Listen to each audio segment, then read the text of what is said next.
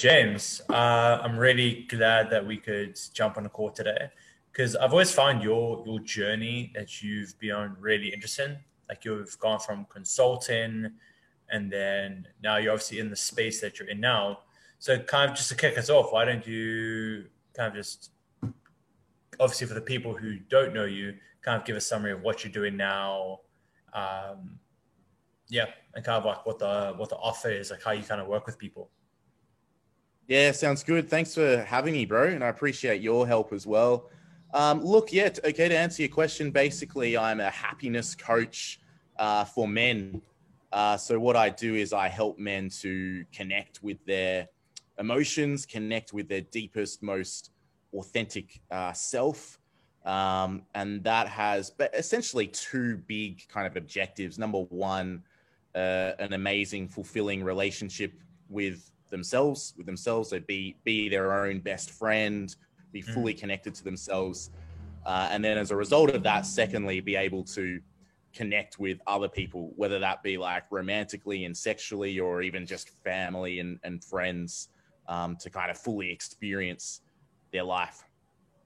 Yeah, no, it's actually, it just kind of clicked in my head. It's been more of a recent thought in my head. It's like, you can't be in a relationship, like a healthy relationship, even if it's romantically or just friendship wise, if it's like you're relying on the other person for something, for like, if you're relying on them for happiness or relying on them for like purpose, it becomes very heavy and what's the word? Codependent type of thing, or dependent.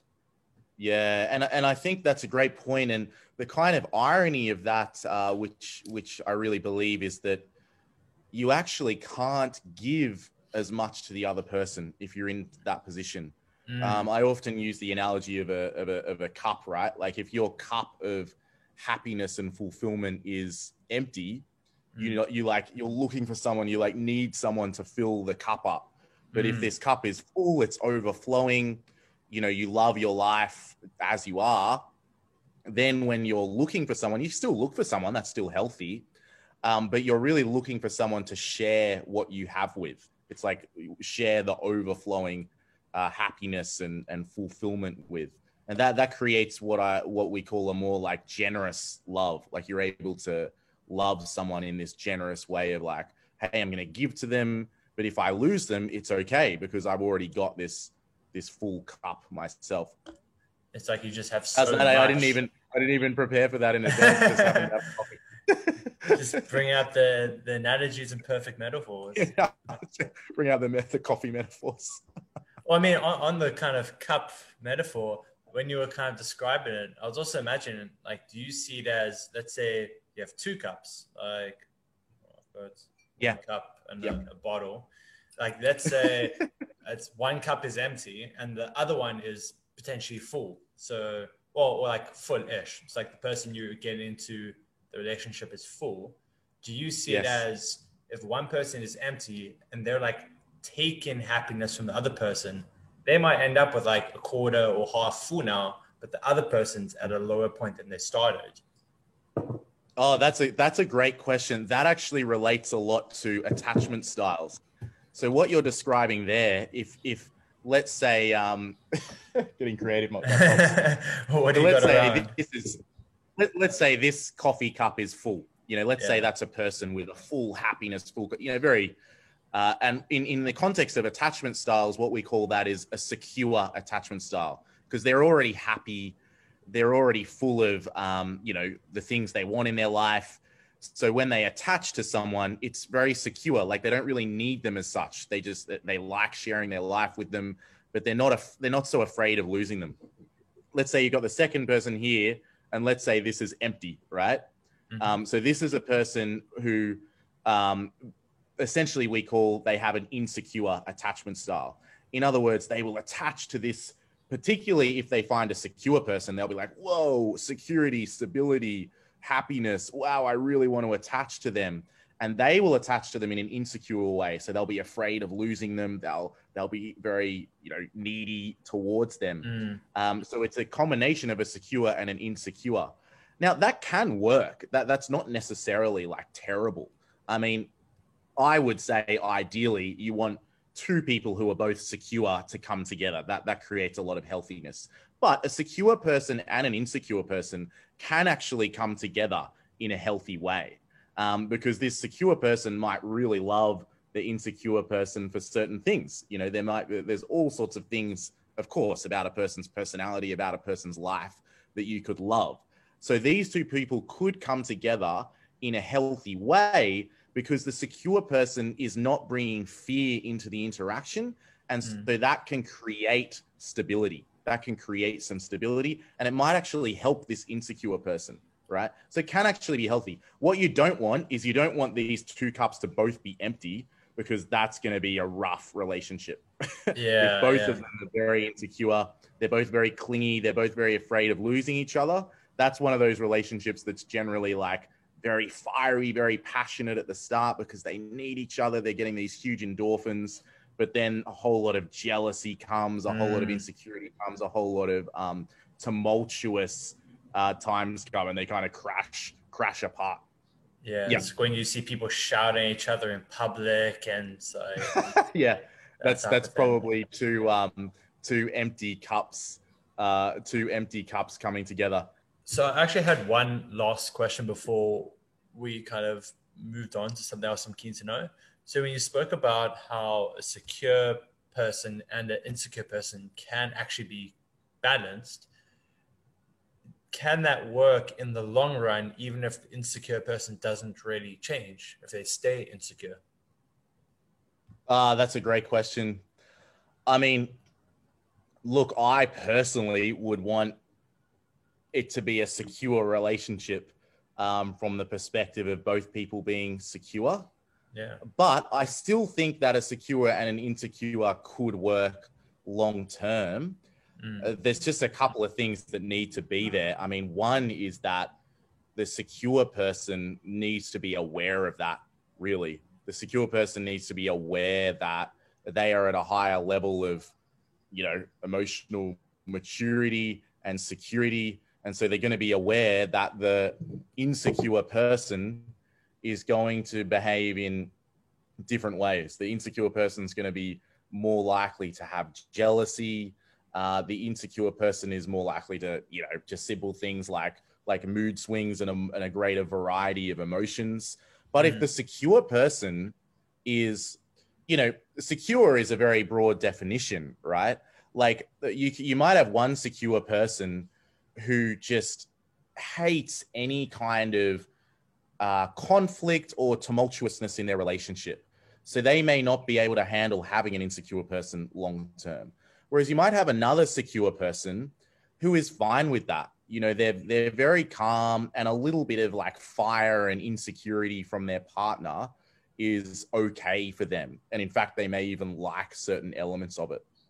So if the secure person is aware that that's there, and they kind of thrive in it and they accept it, then it can work long term.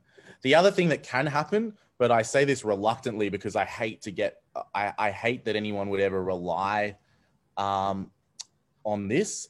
The other thing that can happen though, is if a secure person is very secure and very emotionally mature, they might actually be able to help the insecure person, right? And the insecure person, maybe from being with that person for a long time, absorbs a lot of that security and actually becomes more secure, because it's not binary. It's a spectrum, right? It's not like you're either secure or insecure. It's a spectrum. So a person who started off very insecure might actually be helped by spending so much time and energy with a person that is very secure. Yeah. I say that very reluctantly because a lot of guys have the knight in shining armor complex, which is the whole thing of like, I'm a secure, you know, mature man, and they become attracted to very insecure women, to be honest, and women that need to be saved. It happens the other way around, women and men. You know, it's not a woman-man thing. It's a insecure. But you have this complex of, I want to save someone that is really insecure, and I want to help them, and they're going to be happy with me. And that's a very dangerous complex because you could end up in this relationship where they're so reliant on you. And as you were mentioning before, they're actually becoming a sap of your energy rather than giving you energy. They're kind of taking energy away. So you need to be very aware of that. Yeah, you always hear those stories about like, oh, I'm going to fix them type of thing. Yeah. And yeah, yeah. They get a bit of that definitely happens the other way as well. A lot of women will also share that. They'll say, oh, I was with a guy and, you know, I thought he was going to change for me. I thought I was going to fix him. So yeah, it definitely happens kind of both ways. So that's why it's great to be aware of things like attachment styles and your security versus your insecurity, all of that. Yeah. Well, I mean, the wildest thing is just like how we kind of went off into the deep with this is like you came from a management consulting background, like working for one of the big kind of firms doing management consulting. Like, how did that kind of happen? Like, how did you go from management consulting to what you do now? Yeah, great question. So as you say, I was in management consulting at a big firm in Australia. And that was very interesting work. I learned so much from that. Amazing people, inspiring people, very smart people around me, all of that. But 6 years ago, I started volunteering at Lifeline, which is a free phone service in Australia. Mm. So if someone is depressed or anxious or even suicidal, actually, they can call a free phone line in Australia, which you have in a lot of countries now, but in Australia, they can call a free phone number. And what they will get is they will get a telephone counselor is what they're called, who has gone through 6 months of training to be a telephone counselor for Lifeline. So I did that. I was a volunteer telephone counselor. I started that, I think it was 6 years ago now. Wow. And I loved that, man. I loved talking to people one-on-one. I loved being there for people. I loved hearing people's stories, seeing them get helped. So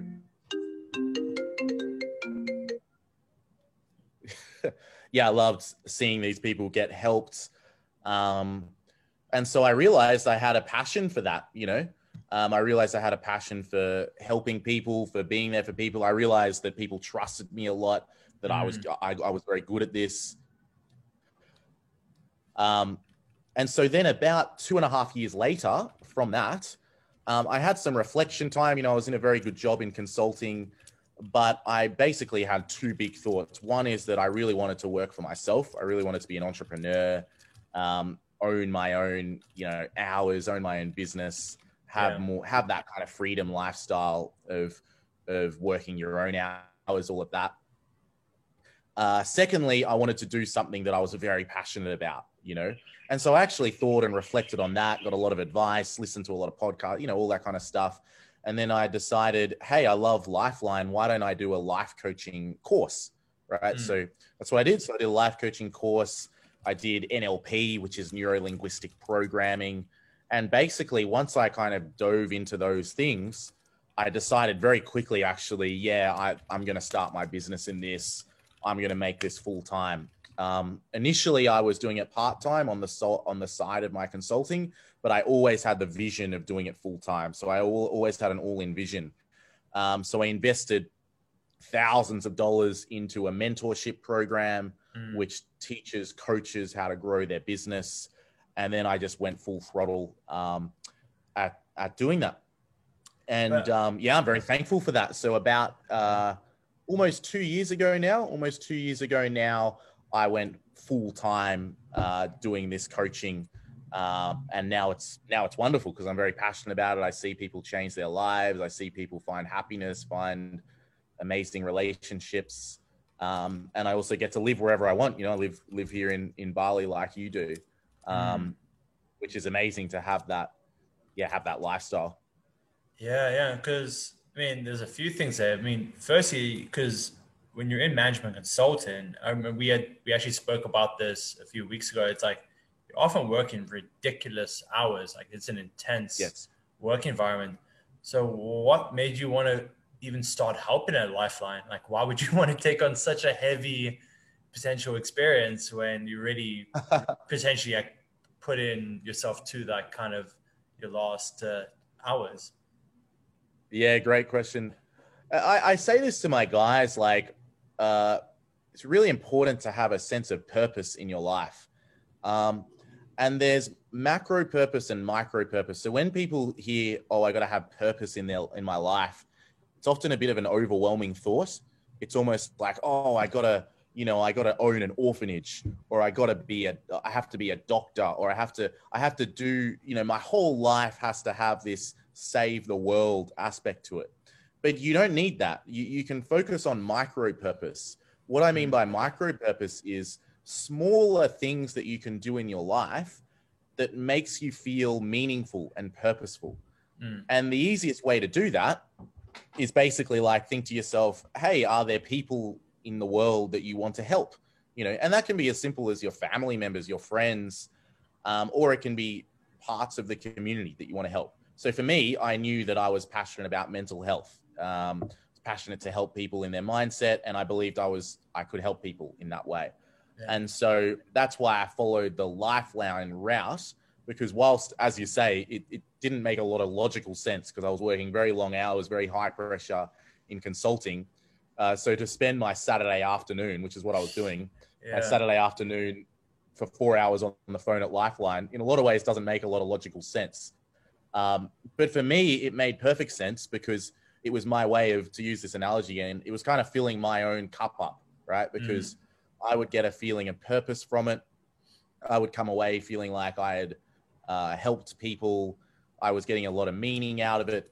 And then I would go on with my weekend and with my week, feeling this deep sense of purpose, which, if I'm really honest with you, I wasn't really getting in management consulting. I was getting aspects of it in management consulting, but management consulting for me at that time was more intellectually stimulating. It was problem solving, using my brain a lot, but from a kind of heart perspective, it was not kind of very meaningful for me, not very purposeful. Whereas Lifeline was very meaningful, very purposeful. So that's why I kept spending that time on it and following that journey. Yeah. Cause you do seem like a very joyful, like you've got like emotion, like a lot of joyful emotions around you all the time. Very, what's the word? Empathic. It's like when you actually care about people, like that's what I've picked up just being around you. So yeah, I can see, I can see how like you wouldn't get any of that, well, a lot of that in consulting. And then you went to the extreme of like, where am I going to feel all of the emotions and be very connected on an emotional level at Lifeline? Yeah, exactly right. I appreciate that, man. Yeah, that's a really interesting way to put it. Yeah, that's right. And that's why it is important to, and I say this to my guy, to be aware of what it is that you personally need to fill your cup up. So you may not necessarily need to, do volunteer work or go to help out at a soup kitchen or something like that. For other people, what they may need to fill their cup up would be to, call, the simple things, call someone that you like every day, send a text to people you care about, do things for people that you care about. They might be aspects of micro purpose that give you meaning in your life. But as you recognize there, I'm a very, my personality is very much, I like to feel a lot, and so doing something where people are very vulnerable, like Lifeline, and also obviously what I'm doing now, which is coaching people, where people are sharing their, their deepest thoughts, their deepest emotions with me, their vulnerabilities with me, that's very aligned to what, fills me up as a person, because it gives me this feel of all these emotions and all this empathy that I can share with people. And for me, because I know myself, I know that fills me up. For another person, it may not fill them up at all, which is why it's so, what I always advise, and I think is great, is, really consider what you uniquely need. What makes you feel joyful? What makes you feel meaningful? What makes you feel purposeful? And then step by step, follow those in small steps. Yeah. I just had the thought, do you feel it can come from like helping others can come from the wrong place sometimes? Like, let's say I give to charity because it makes me feel good. Like I'm only doing it because I'm like selfishly just want to make myself feel better, but obviously you are still helping people. Like, do you think that matters? Definitely. Yeah. That's a great point. So you always want to think about and be aware of the emotions that your actions are coming from. This actually relates, I'll try and make this link as clear as possible because not a necessarily clear link. This relates a lot to the whole nice guy thing, which I know we've talked about a lot and is very, you know, for the whole masculinity space and relationship space. It's a big topic, this whole nice guy thing. Yeah. Now, at the essence of the nice guy thing is kind of exactly what you're saying. It's basically guys being nice, you know, doing good things for others, whether it's women or other people in their life, for a couple of reasons. Maybe number one, they don't feel good enough, and so they feel they need to do it to feel good enough. Number two, they've got an internal sense of guilt. So they're overcompensating for that guilt by being overly nice. Number three, it's essentially kind of manipulative. It's essentially being nice to a person because you want something in return and you want them to give something back. So then you can fall into the nice guy pattern. The irony is a nice guy might actually do very good things, but they're coming from these unhealthy places, right? They might be do very good things for a woman or even in their community, but they're coming from unhealthy places, which is again why I emphasize this idea of generous love. Okay, so generous love is coming from a person that already feels happy and good enough, right? That's why I always, when I work with guys, I always go deep into the internal beliefs that they have and the internal feelings of being good enough, because I want them to be at a point where they feel good enough regardless of what they're doing in their life. They don't need to do volunteer work to feel good enough. You know, they don't need to be in a relationship to feel good enough. They don't need to, you know, even have a fulfilling job to feel good enough. They've developed it first from the inside. And then we start to really go into, okay, how can we make this happen externally in their life? Because then, you know, they're doing these things from a place of, hey, I'm already good enough. I'm just going to happily try these other things. I'm going to happily try volunteer work. I'm going to happily do nice things for a woman. I don't know if she's going to reciprocate it. I don't know what's going to happen with it, but it's going to come from a place of like generosity rather than like this neediness of I'm needing something in return. Yeah. So is that, you mentioned you go deep with people to understand where they are, where things are coming from. Is that kind of part of the first steps of when you start working with someone? You're like, let me see where you're at, see kind of what we're working with. Absolutely. Yeah. So the way I generally work with guys for 12 weeks. The very first thing we do is we get as clear as we can on where they want to be at the end. You know, we go, okay, who's this man you want to be in 12 weeks? Because I'm very much about positive transformation, right? Now that image might change as we go, but you want to go, who do you want to be in 12 weeks? You know, what changes do you want in your life? What do you want to feel? How do you want to look even? All this kind of stuff. And then we go through, as you say, where you're at now, and it'll clarify what's getting in the way, right? What's getting in the way from them changing. And we start with the internal stuff. So what's getting in the way will typically be internal beliefs of maybe not being good enough or not deserving the things they have in their life. And then when you go a layer deeper, okay, why do they feel that way? And then we go through things like the timeline of their life. Okay, when did you first feel you were not good enough? That can be when you're a little kid or when you're a teenager, things like that.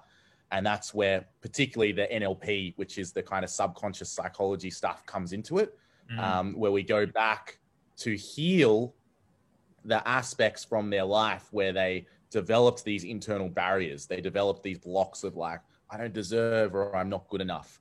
And so we go through healing and also develop relationships with different parts of yourself. So for example, inner child work or inner teen, develop this relationship with the child within you. That's often very, very powerful for guys. And very rarely do guys develop this. So that kind of links to what we were saying at the start. A big part of what I do is helping a guy be his own best friend. Now, there's a lot of amazing layers to that. You know, that might be understanding the child within you and becoming a friend to the child. It might be, if you go into archetype stuff, it might be understanding the warrior within you, the king within you, or the lover within you, the magician within you, and actually relating and becoming one with all these parts. So the whole thing of being your own best friend, I see it is a very multi-layered thing. It's not about just looking in the mirror and going, I love myself, you know, it's multi-layered. It's understanding that you're full of all these amazing different parts of you, masculine energy, feminine energy, king energy, all of this, and actually integrating all of these parts and fully accepting all of these parts. Yes. Yeah. Filling your own cup, essentially. From filling your own cup, exactly. Filling your own cup. So it's an interesting analogy. So you imagine the cup is actually, to use this analogy, maybe it's not just one thing, right? It's not just like water or coffee or juice. It's all sorts of things. It's all sorts of layers of elements that are inside the cup. It's all sorts of things from your past, from your present, from your future. And so it's understanding the whole tapestry of that and, you know, filling all of that up. Like, for example, one guy might be very connected to his inner warrior, you know, like he might be like, you do Muay Thai, for example, like some guys might be doing combat sports. They're so connected to their warrior. There was a really good example of a guy that I worked with that was like this. He was a bodybuilder, like very alpha male in a lot of ways. Super strong, super big. Super strong, you know, very attractive to women, but very unhappy. He said to me, James, I'm so unhappy. I don't understand why. When we went into it, whilst he was connected to his warrior and all of that, he had a very broken inner child, right? So when he was a child, he was bullied. He had a very difficult upbringing with his family. And so inside him, there was this scared child, basically. So all of this kind of bodybuilding alpha stuff, whilst it's great, it was essentially masking what was really happening. You know, he was essentially trying to build himself up so that he could protect the inner child, if that makes sense. Yeah, again, kind of coming. It's good what he's doing, being strong, focusing on your body, putting through a challenge, but it sounds like it was coming from the wrong place, kind of what we were saying earlier. Exactly. It was coming from, coming from like this inner kind of fear and shame of the child, you know, and like overcompensating for that. But once we started to develop his relationship with his inner child and started loving that child, he still did all the bodybuilding, all the physical stuff, because he loved that, but he could then do it in like a joyful way. He could then do it in like a, oh, this is fun. Like I can enjoy my life in that way, rather than where he was before, which was like, he was this amazing bodybuilder, but never felt good enough. He always had to be better. He always had to be stronger. He always had to, he was never enough in his own eyes. Right. But when he developed the relationship with his inner child, loved the child then felt safe. And then it was like, oh, now I can enjoy all of this stuff. I can enjoy all of this warrior stuff. I don't have anything to prove anymore. I can just do it from this joyful space. No, it's interesting you brought up that example exactly, because I've definitely had moments when I've gone to Muay Thai and like maybe I've had something on my mind or like, I don't know, something happened in my personal life that made me upset. So I was like a little bit, had some like, not anger, or I had like tension between me and someone else. And I remember I would be doing sessions. I'd be like, I'd be thinking about them while doing it, or that situation while doing it, and like, oh, I'm going to show them, or I'm going to like, if they only knew, type of thing. And again, like it's not coming from the right place. Like it's good that I'm training and doing this thing, but it wasn't coming from the right place. It wasn't being fueled by the right thing, by like healthy emotions. Yeah. Yep. That's a great example where it was almost like this, maybe it was like frustration or resentment even was fueling this, the inner warrior. Yep. Yeah. It's like, I've also heard stories about people who become really successful in business, and it came from like a place of like anger. It's like, I'm going to show all those people when I was younger that I became something. I'm going to show, I don't know, my family, my friends, like they became really successful, but it came from, again, like this place of like anger, and they're probably not very happy. They get there and they're like, am I actually happy? Or they still have that resentment and everything. Absolutely. Yeah, it's often, there's often in that example, like an achiever script. What I mean by that is this script that you've developed in your life of like, I must achieve this in order to be happy, you know, in order to be good enough. This is why I love calling myself a happiness coach, because it, basically the way I see what I'm doing is helping people just be happy with wherever they are, you know, like in this full acceptance of where they are. Because we've all so often got these scripts of like, I must do X, Y, Z, or I must have X, Y, Z, then I'll be happy.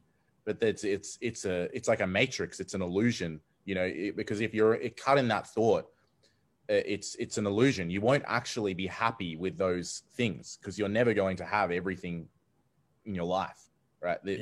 You only ever have the moment that you have now. You only ever have today. So the whole game to me is finding full acceptance, full happiness in the moment. And that's a great example. Business is as you say, a perfect example where business owners fall into the trap of going, once I'm making this much per month or this, but once I've achieved this in business, then I can relax. Then I'm happy, you know, but it's an illusion. Why can't you be happy now? So James, before we got rudely cut off by batteries dying, there was something I was very curious about in regards to how you work with your clients, in that you spoke about, you do that deep dive right at the start, finding kind of where those potential blockages are coming from at the start. Is the entire period that you're working with someone, essentially you're just working through those blockages as they come up? So you work through one, you knock that one out, another one comes up. Like, how does it kind of look over the full timeline of working with someone? Yeah, great question. I mean, at the end of the journey, the man they want to be, everything they want to have, and then work through the blocks. Now, do you work through them one by one? Well, the way that I work, I want to get to the deepest block first. To go most efficiently, kind of like you don't want to go to the Band-Aid solution, you want to go to the root cause. So for some guys, the deepest block might be, you know, their relationship with their inner child. For some guys, it might be particular limiting beliefs that they have. For some guys, it might be like an addiction to their own comfort. So they just need to get out of their comfort zone. So basically we go to the biggest one first. And hit the kind of big ticket items.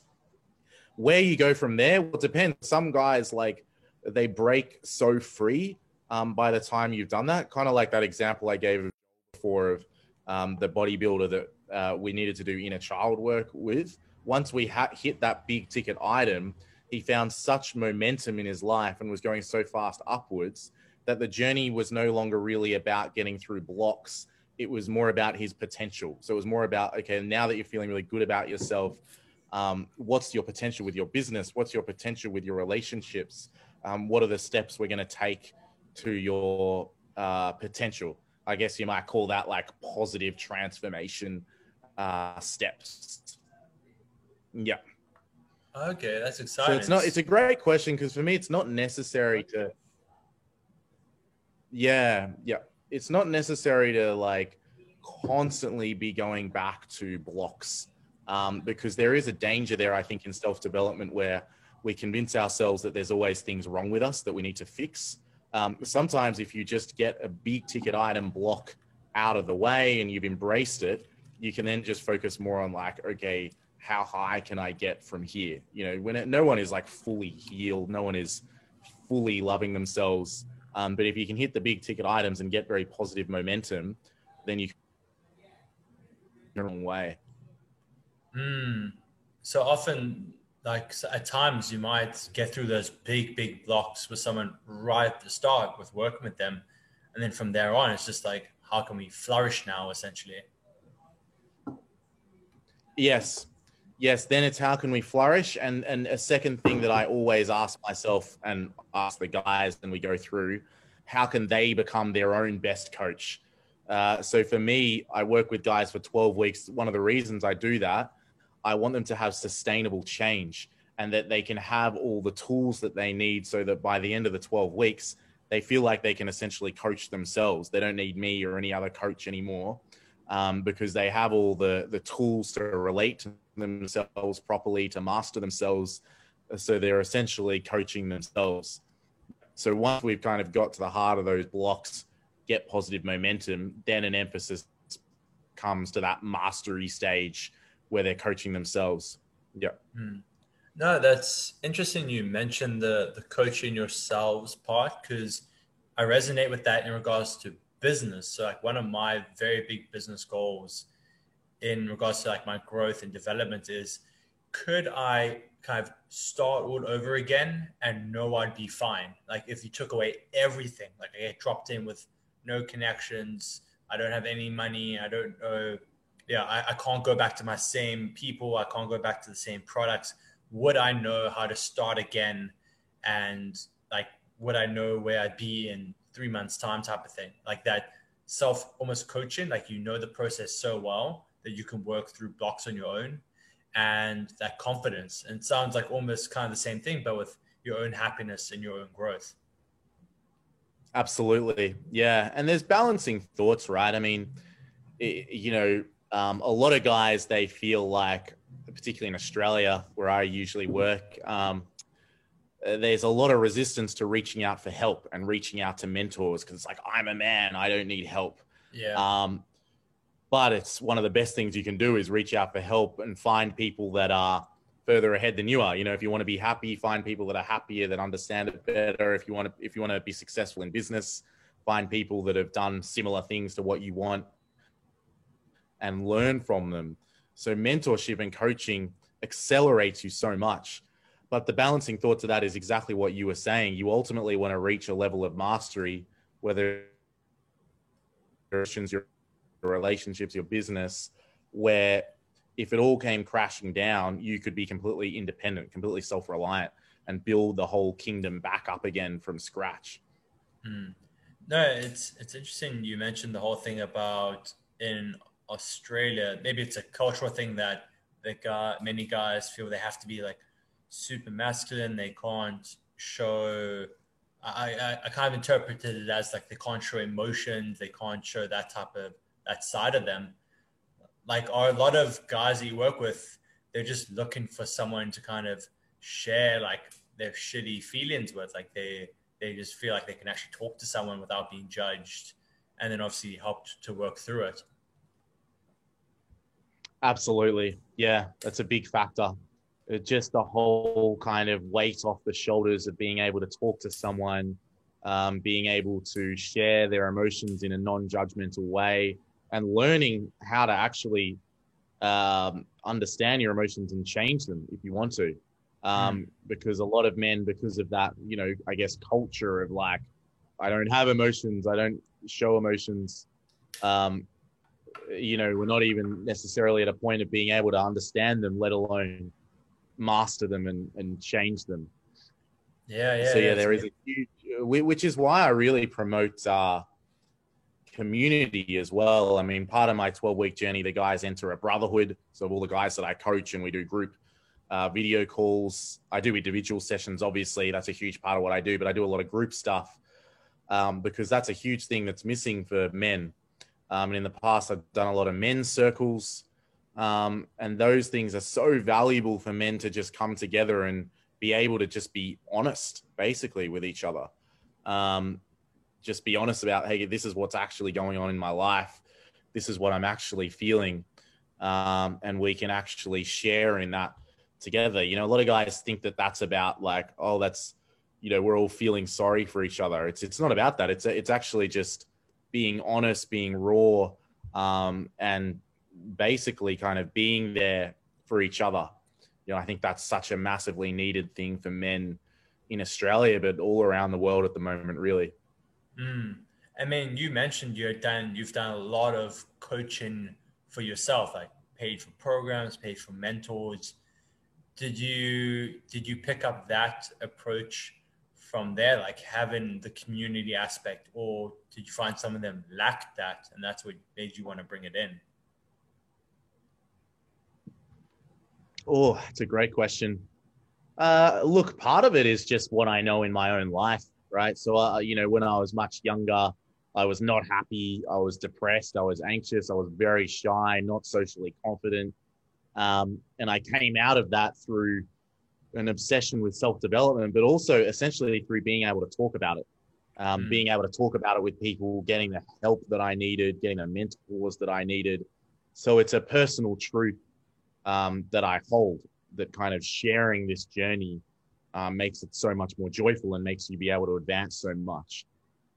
So it's a personal truth. So it's kind of seemed, I guess, very clear and obvious to me that if I was going to help men in this way, a part of that would be building a community. Part of that would be building a community.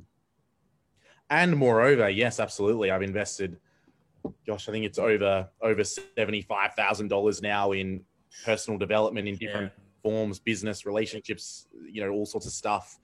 And I know that what's advanced me a lot has been a combination of the individual mentorship and the group element, because you can share in each other's wins, you can share in each other's struggles, you can share ideas, and it makes the journey a lot more fun, basically, and a lot more you can have a great sense of belonging in the journey if you create that.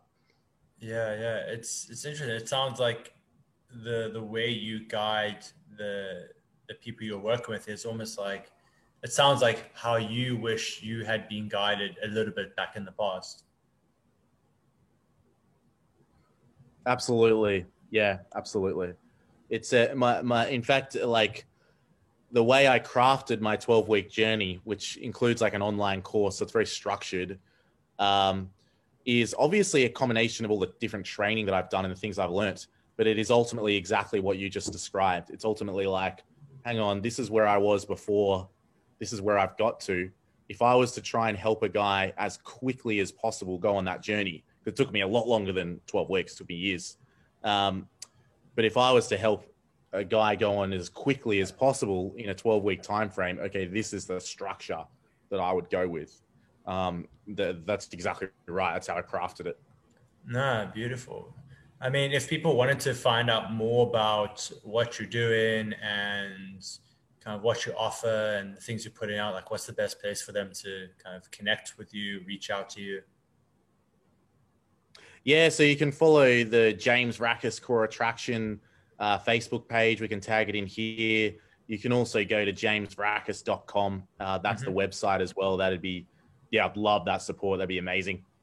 Yeah, so it's James Vrachas Core Attraction on Facebook, and then jamesvrachas.com. Correct, that's the Facebook business page. And then the website is www.jamesvrachas.com. Yeah. Okay, perfect.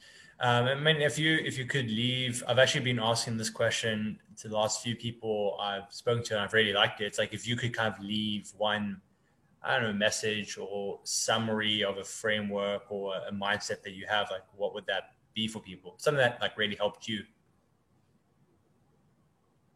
Oh, biggest thing I would say is, don't wait to be happy.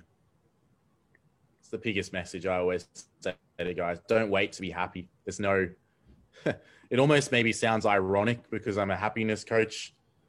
That, probably people expect me to try and make it really complex, but you can be happy in any moment, really.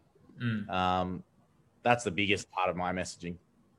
Yeah. It's actually, I was just speaking to someone else, and there's like overlaps in that message. They were saying it's like, there's no better time than now. It's like, don't wait until like, oh, once I've got my career in place or once I've reached this goal, that's when I'll do this thing. It's like, you're still going to go on that same journey. You can either start it right now, or it's still going to be the same journey, but you just start in 2-3 years later.